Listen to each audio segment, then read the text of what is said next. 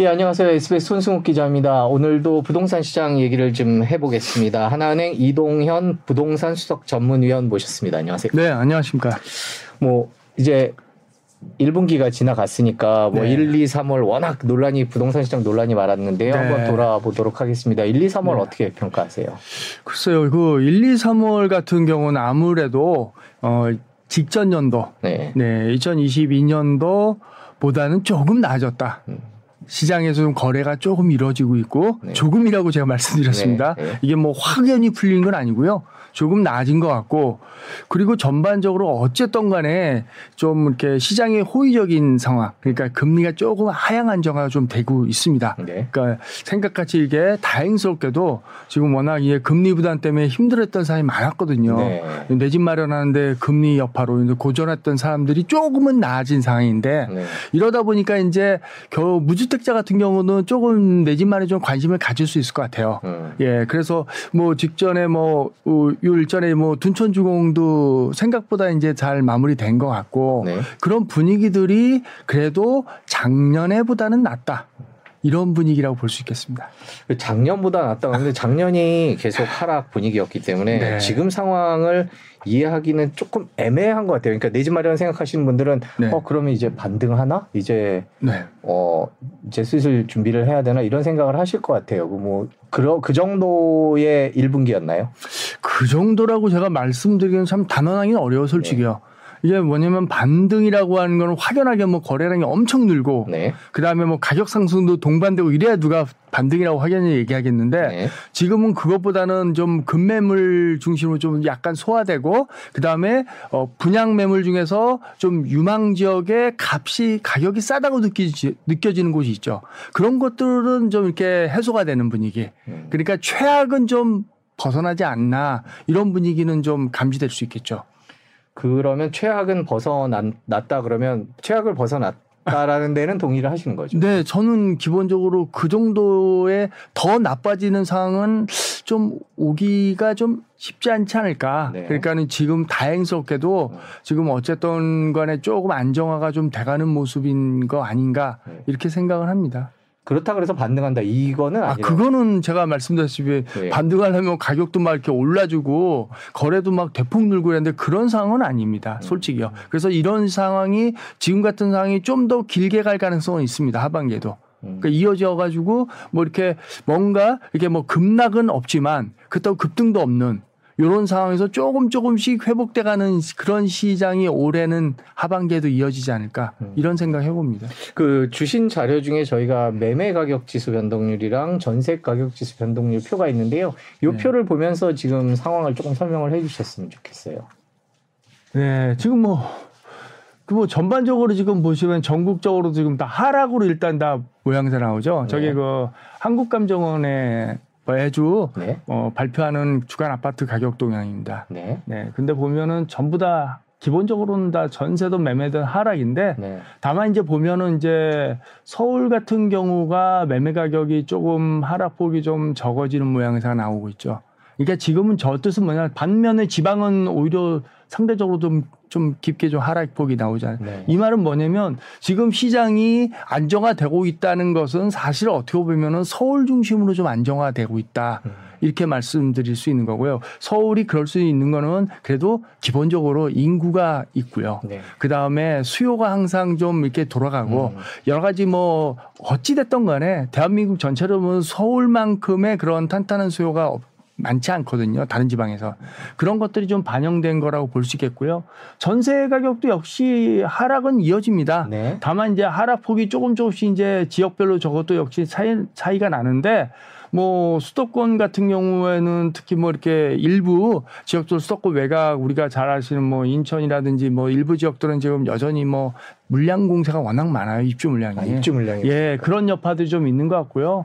상대적으로 지금은 뭐 전세 가격도 역시 매매 가격을 따라갈 수 없기 때문에 좀 여전히 하락폭은 여전히 있습니다. 다만 아까 말씀드린 서울이 그나마 조금 상대적으로 회복세가 좀 눈에 보이는 정도.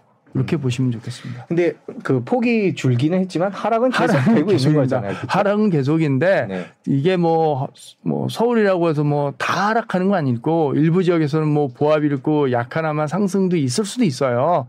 그렇지만은 전체적으로 봤을 때는 저게 하락이라는 뜻이니까 음. 좀 그렇게 이해하시면 좋을 것 같습니다. 자, 작년에 비해서 올 일 분기는 조금 하락폭이 줄은 그런 조금 예, 건데 그러면 이제 사월부터 이제 계속 진행이 될 텐데 이제부터 올해 연말까지 부동산 시장은 어떻게 전망을 일단은 하십니까? 대전제는 금리가 네. 지금보다 조금만 더 이제 하라, 하향 안정화 좀 가야 되지 않을까 이런 생각. 예, 네. 대전제는 네. 아, 금리만큼 중요한 게 없거든요. 아, 네. 아니, 어, 뭐 집을 살 때 우리가 제 돈을 다 주고 사는 사람은 없습니다. 집값이 뭐 워낙 크기 때문에 뭐 자기 연소득을 뭐 수십 년 모아도 집을 못 살 수 있어요. 서울 같은 경우는. 그렇기 때문에 대출을 많이 활용하지 않습니까? 네. 뭐 아파트를 분양받아도 결국은 중도금 대출을 또 활용하고 이런 것들이 있기 때문에 결국은 금리가 높다는 얘기는 내 집 마련에 부담감을 엄청 갖는다는 얘기거든요.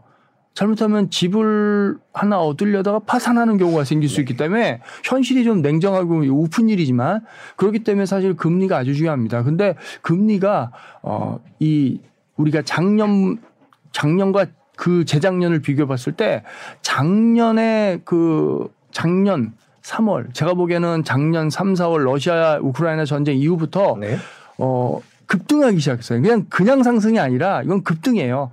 그러니까 이게 너무나 말 쉽게 말하면 연 뭐 한 이 퍼센트, 삼 퍼센트 받던 주택담보대출금리가 뭐 육 퍼센트, 칠 퍼센트, 팔 퍼센트까지 많이 나오면 이거는 뭐 월 만약에 자기 월급에서 뭐 한 사오백 받는 사람들이 평균적으로 사오백 받는 사람들이 뭐 대출이자로 뭐 한 이삼, 이백 정도 내고 백오십 내고 버텼던 사람들이 자기 월급 다 돼요. 음. 이런 상황이 나오니까 이건 집을 마련한다는 거는 구입하겠다는 건 상상을 못하는 거죠. 그리고 이미 집을 그렇게 해서 대출받아서 산 사람들이 엄청 고통 속에 있는 거였어요. 사실은요. 근데 이제 그 부분에서 올해는 조금 안정화되면서 지금은 사 퍼센트대 중반 이하 내지는 어 또는 경우에 따라서는 뭐 여러 가지 여러 가지 정부 지원책이 따르는 금리는 그보다 조금 더 낮는, 낮게 삼 퍼센트대도 나온다는 지금 뉴스들이 나오고 있거든요.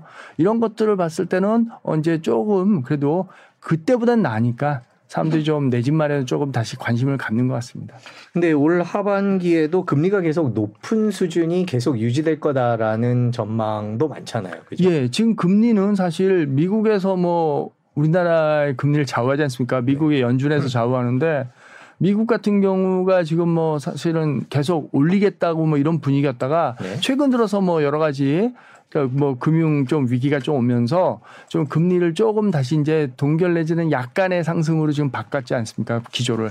그런 것들이 좀 긍정적 신호가 오는 것 같아요. 그래서 먼저 주식시장이 지금 움직이는 거 아닙니까? 네. 그럼 부동산 시장도 그런데 우리나라 같은 경우에는 특히 미국 금리도 영향도 있지만 지금 자체적으로 지금 금리가 좀 너무 부담이 된다는 게 있기 때문에 정부에서도 이거 좀 많이 좀 신경 쓰고 있지 않습니까? 그런 것들이 좀 어쨌든 반영된다고 보면은 그래도 지금보다는 오르지는 않지 않을까. 그러니까는 뭐 지금 수준 아니면은 조금 조금씩 하향 안정으로 가지 않을까 이런 뭐 제 개인적인 희망일지 모르겠으나 그렇게 저는 좀 생각해 보고 있습니다. 그 금리를 방금 이제 수요 측면에서 네. 얘기를 해주셨는데 금리가 이렇게 높을 경우에는 아무래도 부동산 수요가 적을 테니까요. 그러면 네. 높은 수준이 계속 유지되면 수요라는 측면에서 보면 지금 같은 상황이 올해 말까지 계속 간다 이렇게 보고 계신 건가요? 그렇죠. 만약에 금리가 계속 높게 만약에 유지된다면은 수요가 위축되는 거는 여전할 수밖에 없고요. 그렇다면 지금 뭐 분양 시장이라든지 전부 다 영향을 크게 받을 수밖에 없기 때문에 이거는 악순환이 돼요. 음. 이게 선순환이 아니라 악순환이 되기 때문에 이런 상황은 더 악화될 수 있습니다. 그래서 정부에서도 아무래도 이게 금리, 주택담보대출이라든지 전세자금대출 금리에 대해서 좀 최근 들어보면 좀 약간 어, 관심을 갖는 것 같습니다. 그러면 금리 측면에서 보면 하반기 부동산 가격은 어떻게 보세요? 그러니까 금리가 만약에 제가 전제를 깠지만 지금 수준에서 더 올라가지 않고 만약에 지금보다 유지되거나 조금이라도 하향 안정화 된다면 어. 지금 분위기에서는 일단은 청약시장 중에서 내 집 마련하고 싶은 사람들이 유망지역에 조금 접근하는 게 조금 늘어날 것 같고요. 그 말은 뭐냐면 주변 시세보다 싸다는 거죠. 청약에 접근한 사람들은 싸게 살려는 거 아닙니까? 이제 그런 관점에서 좀, 어, 좀 수요가 좀 일어날 것 같고요. 그 다음에 정부의 정책 자금들이 이제 좀 제가 보기엔 내 집 마련을 좀 활성화하기 위해서 뭐 시장에 그래도 좀 활성화를 위해서라도 그런 것들이 좀 지속적으로 나올 것 같거든요. 그런 것들을 활용할 수 있는 사람들, 뭐 생애 처, 최초 주택 구입이라든지 이런 사람들은 한번 좀 접근한 관심을 좀 가져보지 않을까. 이런 분위기가 조금 이어진다면은 그래도 어, 작년에 최악보다는 나으니까 지금 조금 조금씩, 물론 완전하게 눈에 띄게 뭐 살아난다는 건 사실은 올해는 좀 쉽지 않아 보여요. 시, 전반적인 대세가. 그렇지만은, 어, 조금씩이라도 나아지지 않을까는 그런 희망을 좀 생각해 봅니다, 개인적으로. 일단 여쭤보고 싶은 게, 그러면 뭐 여러 가지 변수에도 불구하고 지금 방금 말씀해 주신 대로 부동산 가격이 무슨 뭐 반등한다 이걸 전제로 깔고 말씀하시는 건 아니고, 네, 전반적으로는 하락은 계속된다라는 걸 지금 전제로 깔고 말씀을 하시는 거죠. 그거는 뭐 하락이 저는 뭐 그거는 케이스 바이 케이스일 것 같아요. 네. 지역별로 다 틀리고. 네. 그러니까 아까 말씀드렸다시피 우리가 뭐 여러 가지 뭐 지금 한국감정원 자료를 봐서 그렇고 뭐 서울이 낙폭이 가장 컸던 시점도 있었지만 지금은 뭐 서울은 많이 지금 회복이 되고 있어요. 급매물들이 이제 소진되면서 일반 매물로 대체되고 있다는 거죠. 그렇지만 지방은 여전히 급매물 중심으로 내지는 뭐 미분양이 워낙 많다 보니까 앞서 대구 지역 같은 경우 아주 심하지 않습니까? 전국에서도. 세종시도 마찬가지고. 그런 것들이 바로 좀 차별화가 있을 수 있어요. 그러니까 이게 그나마 지금 시장에서 하반기는 이제 조금 조금 회복 전반적으로 좀 만약에 조금 어, 유지 내지는 안정화가 된다고 치더라도 그거는 뭐 우리가 말하는 서울이라든지 이런 지역에서는 좀 더 조금 더 그래도 좀 상, 회복세가 좀 나올 수 있다면, 네, 기타 뭐 지금 현재 지방권 같은 건 아직은 좀 더 더 많은 시간이 필요하다 이 얘기는 그쪽에서는 오히려 하락이 더 나빠질 수도 있는 상황은 여전하다는 거죠. 그러니까 이게 우리가 양극화라는 말을 쓰는데, 네, 이게 바로 하나의 양극화의 또 흐름이 음. 하반기에는 더 차이가 벌어질 수도 있지 않을까 하는 생각이 듭니다. 그렇군요. 지역별로 차이가, 네, 있을 테니까 이제 본인이 생각하시는 지역 위주로 좀 생각을 해봐야 되겠군요. 그러면 뭐, 만, 뭐 공급이 쏟아진 곳에 가서 거기서 굳이 집을 얻어서 살려는 사람 많지 않지 않습니까? 네, 그렇죠. 네. 그 방금 그 저희 금리 얘기, 대출 얘기를 해주셨는데 이제 뭐, 네, 정부가 대책을 많이 내놓고 있고 지금 일산 부동산 대책 효과다 최근에는 그런, 네, 해석들이 유난히 많은데, 네, 그러면은 음 이제 이 분기부터 이, 삼, 네, 사 분기 정부가 내놓을 수 더 대책을 내놓을 거라고 보세요? 아니면 일, 워낙 많이 내놔서 더 내놓을 게 있나 싶기도 하고요. 지금 뭐 일산 부동산 대책은 어 우리 저기 뭐냐 부동산 규제 완화, 완화의 끝판왕이라고 할 정도로, 네, 다 풀었어요. 네. 그 이유 중에 하나가 바로 우리가 그 둔촌주공 사태가 아주 거기 계기가 된 거죠. 네. 잘못하면 둔촌주공에는 대한민국 재건축 사상 최대 호수, 그게 만 이천 세대가 넘는 그 물량이 미분양이 나고 미입주가 되면 난리 나는 거거든요. 건설사 연쇄부도는 또 눈에 보이는 거고. 그렇기 때문에 정부에서 급 어떻게 보면 벽도 새벽부터 대책 내는 것도 희한한 일이잖아요. 일월 삼일날. 이런 경우는 없어요, 잘. 근데 그만큼 급박했다는 거죠. 그래서 그렇게 정책을 내놨고 이게 어느 정도 그래도 좀 시장 안정화에 조금 긍정적 신호가 갔어요. 그래서 저는 뭐 이런 것들이 그렇게 좀 신속하게 대처한 게 좀 다행이라고 생각이 드는데, 어쨌든 간에 그런 여파로 조금 지금 둔촌주공부터 좀 이렇게 어, 계약, 미계약분이 다 해소되고 자연스럽게 지금 좀 안정화되는 것 같고요. 그런 여파들이 어, 시장에 조금 그래도 어, 좀 회복에 좀 가능성을 열어두지 않나 이렇게 보고요. 뭐 추가적으로 나올 수 있는 대책은 지금 정부에서 안 나온 게 이제 대출 규제에 대해서 좀 더 어, 시장에서는 풀어야 된다는 말이 나온 게 있어요. 디에스알이라고 들어보셨을 겁니다. 네. 현재 이제 그거를 만약에 푼다면 총부채를 기준으로 해서 내 모든 그걸 가지고 원리금을 갚아야 되고 이런 상황이 되면은 사실상 대출이 한동 안 나와요. 우리가 뭐 여러 가지 뭐 내가 있나 하다못해 무슨 뭐 신용카드에 대한 그런 것까지 또는 뭐 내 개인적인 빚, 뭐 여러 가지 뭐 가계신용 이런 거 다 합쳐버리면 주택담보 외에도 그러면 대출, 추가 대출이 나올 게 없거든요, 잘. 그래서 이제 어, 그러면 이게 규제 완화라고 했는데 대출이 너무 막혀 있으니까 이게 현실적으로 어렵지 않느냐. 엘티브이라서 주택담보 어, 가치를 까는 비율만 가지고는 엘티브이 칠십, 뭐 팔십 올려도 결국은 또 거기에 디에스알을 적용시키니까 개인적으로는 돈을 빌릴 사람 이왕에 벌써 많이 빌린 사람도 많은데 돈을 가지고 더 빌려서 집을 못 산다 이런 말이 나오거든요. 물론 어 그거는 이제 정부에서 이제 가계 부채가 또 심각하지 않습니까, 우리나라가. 그런 것과 맞물려 있기 때문에 쉽사리 풀 수는 없는데 디에스알에 대한 것도 계속 시장에서는 이제 그런 요구사항 내지는 그렇게 나올 수 있을 것 같긴 해요. 근데 이제 정부에서는 좀 신중할 수밖에 없죠. 가계부채가 워낙 빈깍하니까 우리나라가. 네. 그런 상황이고 뭐 기타는 이제 남아있는 게 결국은 강남 삼 구, 용산구 우리가 말하는 그 어?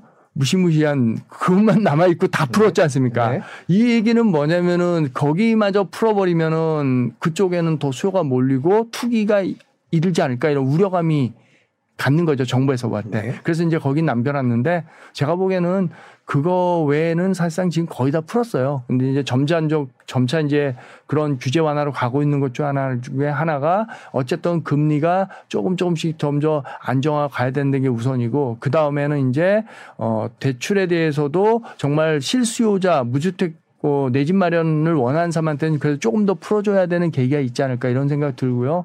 또 하나는 결국은 지금 어쨌든 간에 정부에서 지금 많은 지금 그 물량이 지금 어 입주 물량들이나 분양 물량이 나오고 있기 때문에 네. 그로 인한 또 어 어떤 그런 지역별 어 그 관리 미분양 관리라고 하죠. 네. 그런 거에 좀 정부가 좀 신경 쓰는 여러 가지 제도가 추가적으로 나올 수 있다고 봅니다. 네, 그 위원님 내신 그 하나은행 자료를 보면 이 주요 변수와 관련돼서 네. 뭐 이제 금리 얘기도 해주셨고 대출 얘기도 해주셨는데 세금 얘기도 해주셨어요. 네, 그렇죠. 네, 최근에 얼마 전에 네. 아파트 공시가격 정부가 지금 하향 내렸지 않습니까? 네. 그러면 그 공시가격 기준으로 우리가 뭐죠? 우리 재산세니 뭐 종부세니 다 산정하니까. 상대적으로 전반적으로 지금 한 뭐 이, 삼 년 전에 그 가격 수준 이하로 지금 다시 세금 부담이 완화됐어요. 네. 이런 것들은 뭐냐면은 어 세금이 많아진다는 거는 어떻게 보면은 내가 집을 가지고 있는 사람이 부담을 느낄 수밖에 없고 거기에 또 여러 가지 지금 뭐 취득세라든지 양도세에 대한 어떤 여러 가지 그 뭘까 징벌적 과세 규정이 남아 있는 것들이 꽤 있거든요.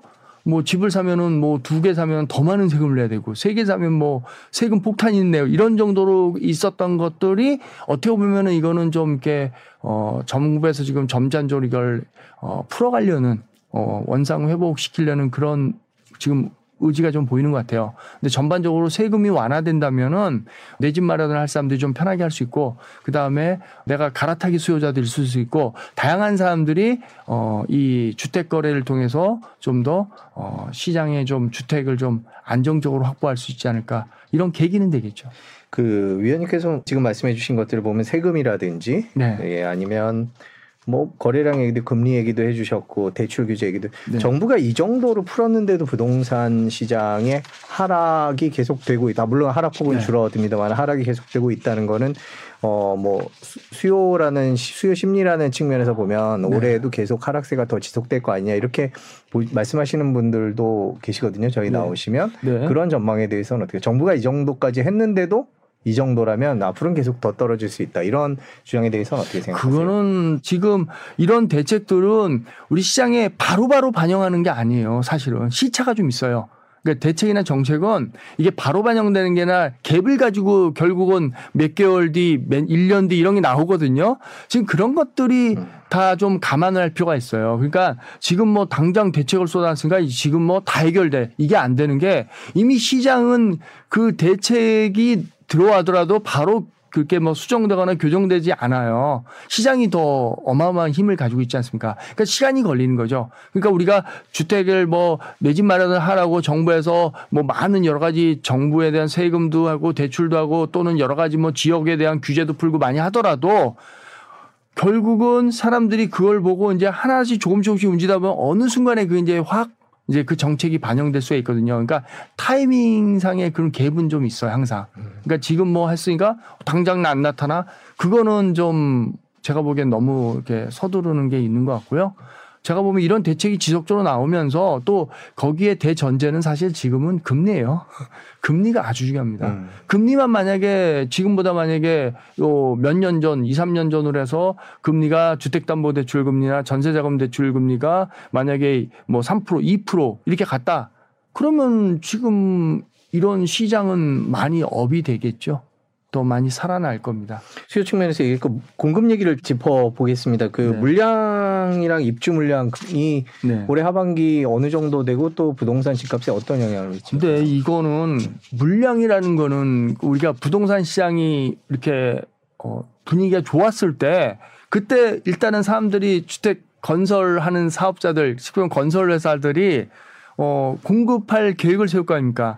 계획을 세우면은 통상 어찌됐든 간에 뭐 사업 계획 잡고 뭐 이렇게 잡고 뭐 분양 잡고 뭐 이렇게 준공까지 잡는데 최소한 삼, 사 년은 걸려요. 네. 그러면 이게 항상 보면 뜨거웠을 때 이 계획을 보통 세울 거 아닙니까? 그렇죠. 돈이 된다고. 네. 지금 그게 지금 나오곤 나오는 거예요, 사실은. 이게 뭐 뜨겁지 않았다면 이렇게까지는 미친 물량이 쏟아지지 않았을 거고, 이렇게 뜨겁다고 보면은 서울 같은 경우는 그래도 이렇게 우리가 많이 공급할 수 있는 물량 공급 지역이 그렇게 많지는 않아요. 재건축 외에는 사실은 서울에서 어디 뭐 이렇게 신도시를 만들겠습니까?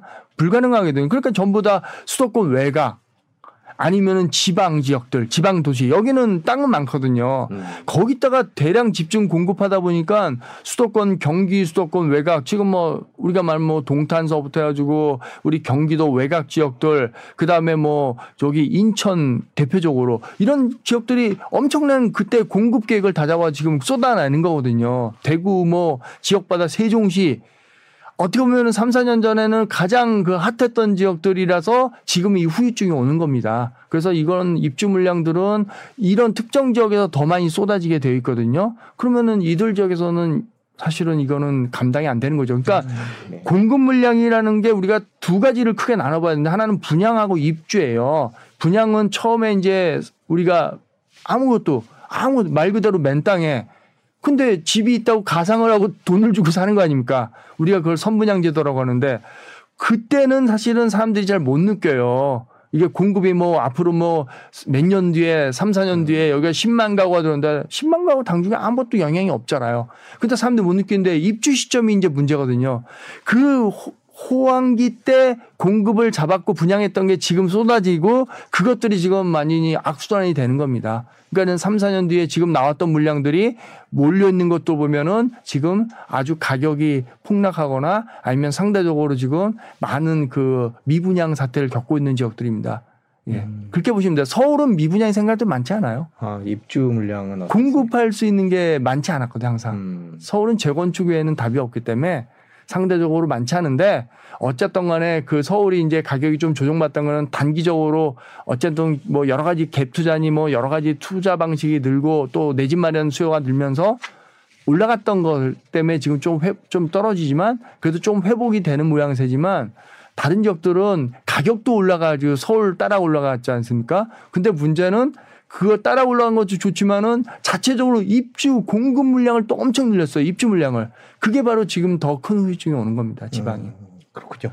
그 지역별로 어떤지는 저희가 조금 뒤에 살펴보기로 네. 하고요. 일단 그러면 정리를 해보겠습니다. 저희가 수요 측면에서 뭐 금리 얘기해 주셨고, 정부 정책 네. 얘기, 세금 얘기해 주시고, 공급 측면에서는 입주 얘기를 해 주셨습니다. 네. 그러면 그런 것들을 종합할 때 올 하반기 집값을 어, 간단하게 정리를 해 주시죠. 어, 간단하게 정리해 드리면은 네. 일단은 금리가 안정 지금부터 안정된다면 집값은 그래도 바닥을 좀 다지고 조금씩 회복하는 추세로 갈 것이다. 다만 지금은 이제 아까 제가 말씀드렸다시피 입주 물량이 쏟아지는 것은 여전히 회복하는 데 시간이 걸릴 거고, 여전히 가격폭은 하락폭이 더 셀 거다. 그렇다면 지금 분위기로 봤을 때는 서울과 어 일부 지역들, 서울 근접 지역에서는 좀 이렇게 회복세가 좀 나타날 수 있지만 서서히, 그것도 그렇지만 지방권 뭐 우리가 말하는 세종, 대구, 그다음에 수도권에서도 인천 같이 공급이 쏟아졌던 거, 입주 물량이 지금 엄청나게 늘고 있는 것들은 올 하반기에도 여전히 하락폭을 좁히지 못할 거다. 그러니까 여전히 이어질 수 있다. 그걸 우리가 양극화라는데, 양극화가 올해 하반기에는 하나의 그 좀 더 눈에 띄지 않을까 이렇게 음, 생각됩니다. 집값이 어떻게 될지 전망을 해봤습니다. 양극화라는 세 글자를 어, 얘기를 해주셨는데요. 내 집 마련을 준비하시는 분들을 위해서 어떻게 해야 될지 지역별로 네. 또는 전략별로 살펴보도록 하겠습니다. 하반기 내 집 마련을 생각하시는 분들을 위해서 어떤 지표들을 살펴봐야 되고 지금 부동산 시장 어떻게 봐야 될지 짚어보도록 하겠습니다. 어, 먼저 저희가 이제 위원님께서 주신 자료를 먼저 지도를 보고 가도록 하겠습니다. 이게 시도별 아파트 매매 가격지수 변동률이네요. 예. 근데 뭐 전제로 제가 이건 제가 드리기 아니 한국감정 아, 감정, 부동산원 지금 명칭이 감정원에서 부동산 네, 바뀌었죠. 네. 예, 저기 자료입니다. 네. 뭐 제가 저런 자료를 뭐 만든 거 아니고요. 네네. 저기서 이제 매년 매주 발표하는 자료죠. 네. 예, 거기 보시면 지금 나왔듯이 보면은 서울이 전반적인 지금 뭐 하락세는 이어지고 있습니다. 근데 다만 이제 하락폭이 좀 줄어들고 있다는 거는 앞설 말했듯이 지금 어 지금보다 그러니까 사월 이전에 일월, 이월보다 하락폭은 좀 줄어들고 있다. 그러니까는 하락은 이어지는데 네네. 하락폭은 줄어들고 있다는 게 바로 저 표에서 볼 수 있는 거고요. 네. 그다음에 특히 저 서울 같은 경우는 지금 보시다시피 지금 하락폭이 제일 적지 않습니까? 하락이 예, 상대적으로 그러면은 물론 뭐 강원이 있지만 거기는 뭐 상대적으로 이제 표본이 적고 이제 네. 그런 거니까 서울 같은 걸 보면은 영 점 일삼인데 저기 밑에 보면은 뭐 우리가 보면은 뭐 대구 마이너스 영 점 삼 네. 뭐 눈에 확 띄죠. 예, 이런 것들 경기도 마이너스 영 점 이삼 경기도 우리가 말하는 그 수도권 외가. 네. 근데 인천도 영 점 팔 서울보다 좀 심하고요. 네, 영 점 이팔이요. 근데 보면은 결국은 뭐냐면 저기 부산 울산도 마찬가지로 좀 이렇게 심하죠. 근데 이런 것들이 결국 보면은 네. 아까부터 말했던 하락폭을 지금 조금씩 지금 줄여보고 있지만 여전히 어, 이 하락폭을 갭을 줄인 거는 서울이 지금 먼저 갭을 줄이고 있는 모양새가 눈에 띄고 있다. 네. 저런 자료에서 지방은 좀 더 시간이 가야 되지 않을까. 이렇게 보고 있습니다. 예, 지금 뭐 보면 경기나 인천 같은 경우에는 그 떨어지는 하락폭이 여전히 큰데요. 이제 그런데 같은 경우에서 내 집 마련을 생각하시는 분들은 조금 더 기다려야 될까요?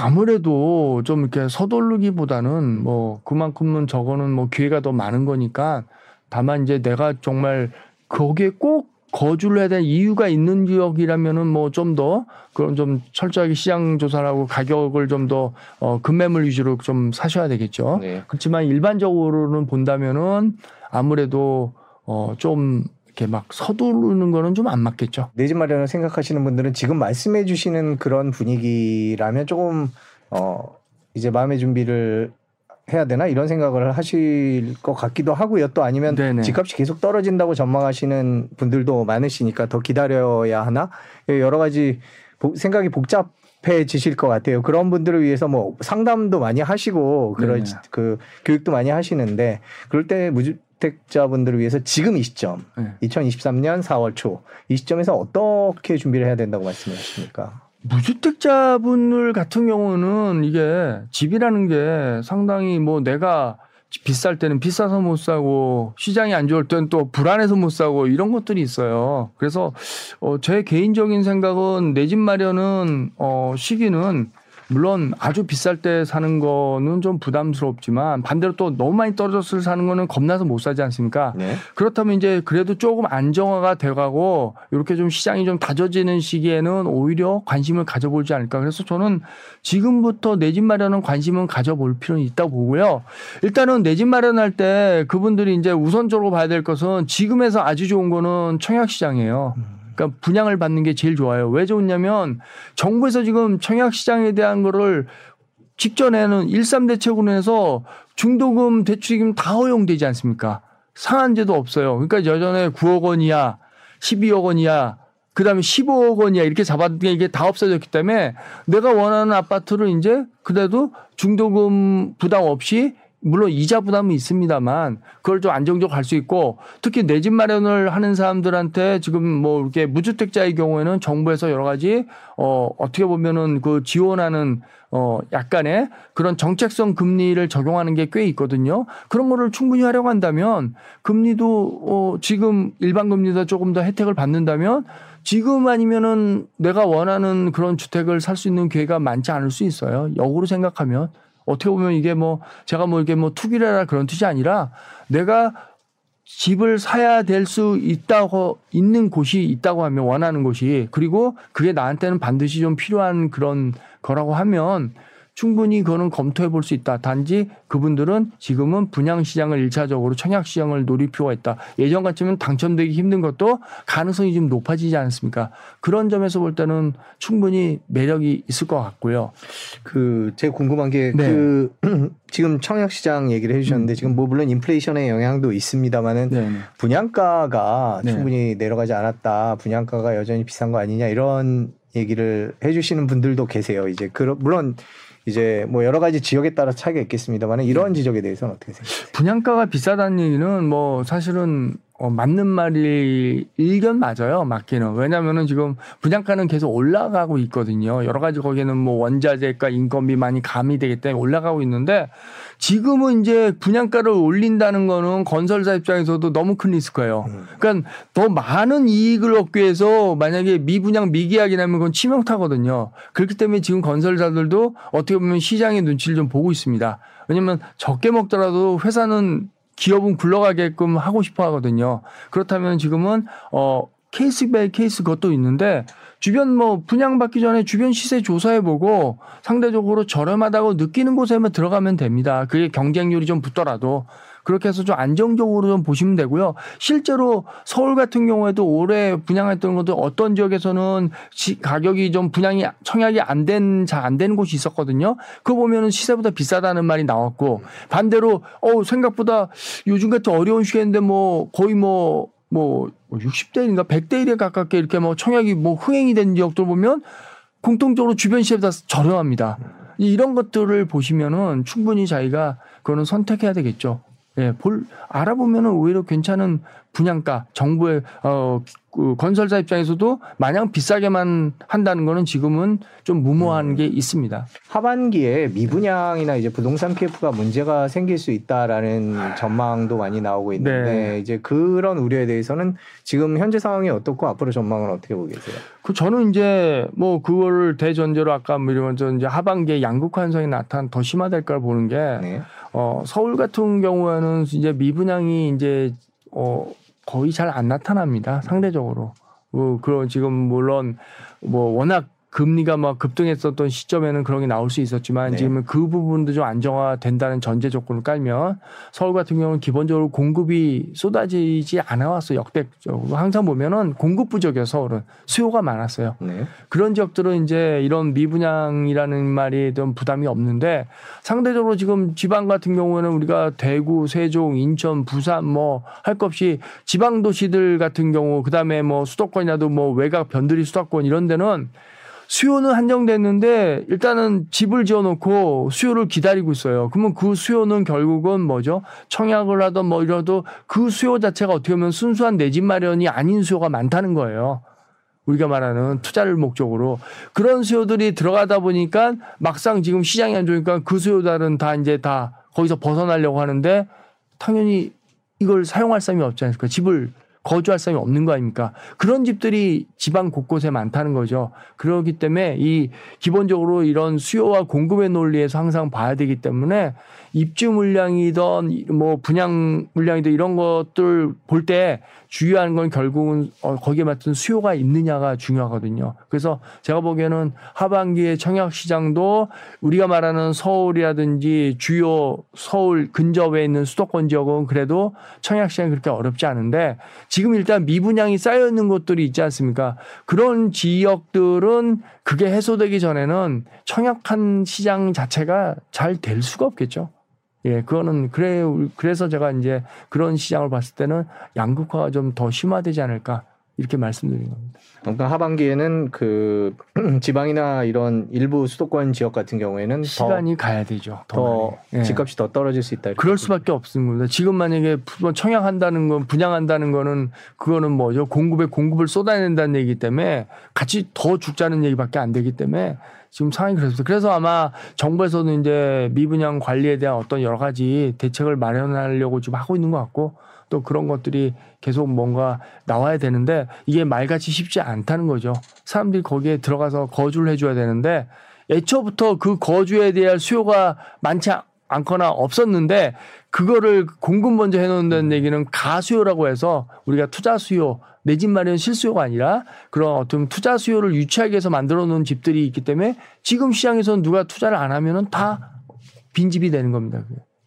서울 얘기로 마무리를 지을까 하는데요. 그럼 네. 서울 집값도 계속 떨어지기는 지금 하락폭이 좁혀지고는 있지만 떨어지고는 있지 않습니까? 그러면 내 집 마련하는 분들은 조금 더 기다릴까요? 아니면 지금부터 어떻게 이제 보러 다니면서 여기저기 상황을 봐야 될까요? 저는 개인적으로 뭐 이렇게 물론 뭐 이렇게 뭐 이렇게 막 서두르라는 소리는 저도 못하겠어요, 솔직히요. 뭐 금리가 뭐 예전처럼 완전히 돌아간 것도 아니고 그렇지만은 이제 관심 있게 내 집 마련해서 관심은 가질 필요가 충분히 있는 거고 앞설 말씀 들었다시피 이제 그 안에서도 이제 청약으로 나온 매물 중에 서울 같은 경우는 나름대로 그래도 괜찮은 인기 단지고 괜찮은 지역인데도 시세보다 많이 싸게 나올 가능성이 아주 높아요, 지금은. 건설사들이 그거를 미분양이 나거나 미계약이 나면 그 데미지가 너무 크기 때문에 지금은 이제 그럴 기회는 저는 적극적으로 관심을 가져볼 필요가 있다. 단지 내가 지금 감당할 수 없는 뭐 그 아무리 뭐 중도금 대출이라도 그것도 대출 아닙니까? 그러니까 감당할 수 없는 거를 할 수 없기 때문에 사이즈와 볼륨을 너무 키우지 말고 주택의 규모도 좀 다운 사이징 해가지고 예를 들어서 뭐 내가 굳이 뭐 이렇게 큰 평형으로 가는 거나 예전 같으면 그런 걸 조금 작게 슬림하게 해가지고 가져가지고 뭐 우리가 예전 같은 뭐 삼십 평 때문에 지금 뭐 이십 평대로 한다든지 이런 식으로 해가지고 관심을 갖는 거는 어 괜찮지 않을까. 왜? 항상 바닥을 보고 산다는 게 너무 힘들거든요. 음. 근데 지금은 뭐 바닥인지 아니면 무릎인지 솔직히 정확히 알 수는 없습니다만 시장의 여러 가지 흐름의 대전제는 금리가 지금보다는 좀 하향 안정화 된다는 전제로 지금 깔고 있는 겁니다. 만약에 금리에서 급등하면 이런 게 다 무용지물이 돼요, 지금 음. 얘기하는 게. 그래서 그렇다고 하면은 어, 충분히 지금부터 관심을 가지고 있다가 보니까는 어, 이거 정말 내가 알고 있는 것보다 새 아파트인데 이제 시세보다 많이 싸. 이러면 당연히 청약을 해야죠. 청약을 하고 단지 내가 감당할 수 있는 범위 내에서 하니까 좀 다운사이징해서 접근하고 그렇다면은 어, 충분히 매력이 있지 않을까. 이렇게 생각합니다. 이게 뭐 주식과 다르게 집이라는 게 한 번 사면 또 오래 갖고 있고 아, 그래서 신중하기 신중해야 되고 그래서 많은 분들께서 이제 그 네. 조금이라도 더 바닥을 바닥에 가까운 아, 지역에 네. 쪽에서 사고 싶으신 네. 걸 텐데요. 그러면 그 위원님께서는 주로 어떤 지표들을 가지고 바닥이 아니다를 판단을 하신 거? 물론 이제 한두 개 하나가 네, 네. 아니라 이제 여러 개 지표를 보시겠지만. 뭐 저도 뭐 아까 말씀드린 제가 뭐 어쨌든 주요 뭐 시장의 변수를 보면 일단은 뭐 금리 상황도 봐야 네. 되고 그다음에 우리가 뭐 다 아시다시피 거래량이 늘느냐를 봐야 되겠죠. 주택의 거래량. 거래량. 네. 거래량이 늘면서 가격이 이렇게 이렇게 조금 안정화가 되고 서서히 올라간다는 건 이제 반등 시점이 음. 온 거거든요. 근데 거래량이 안 늘면서 그거는 이제 사실 예측하기 쉽지 않아요. 떨어질 가능성도 있기 때문에 거래량이 거래량이 없다는 거는 급매물밖에 거래가 안 되는 거니까 이제 그런 것도 좀 많이 봐야 될 거고 결국은 여러 가지 뭐 정부의 어떤 정책적인 기조도 좀 항상 봐야 돼요. 정부 정책이 집을 사라 이러면은 그걸 살려는데 좀 이렇게 내가 좀 적극적으로 좀 어, 아무래도 좀 정부에서 도와주겠다는데, 근데 정부에서 사지 말라고 이제 계속 신호를 주는데, 이렇게 무리수를 한다는 거는 좀 나중에 보면 그 후유증이 꼭 나타나거든요. 음. 그러니까 이런 시장에 대해 정부에서 사라고 할 때는 정책적 지원을 해주겠다는 뜻이거든요. 일부, 일정에. 그런 것도 좀 감안할 필요가 있지 않을까. 이런 것도 좀 볼 수 있겠고요. 또 한 가지는 여기서 이제 뭐 본다면은 이제 우리가 전세가에 대한 비율도 좀 볼 필요는 있겠죠. 우리가 뭐 전세가율이 그래도 어 조금 이렇게 전세가도 좀 회복이 되면은 이게 집값에 이제 하나의 이제 반등 신호가 될 수 있기 때문에 전세가가 좀 상승하는 분위기도 좀 지켜볼 필요는 있겠습니다. 오늘 긴 시간 고맙습니다. 네, 감사합니다.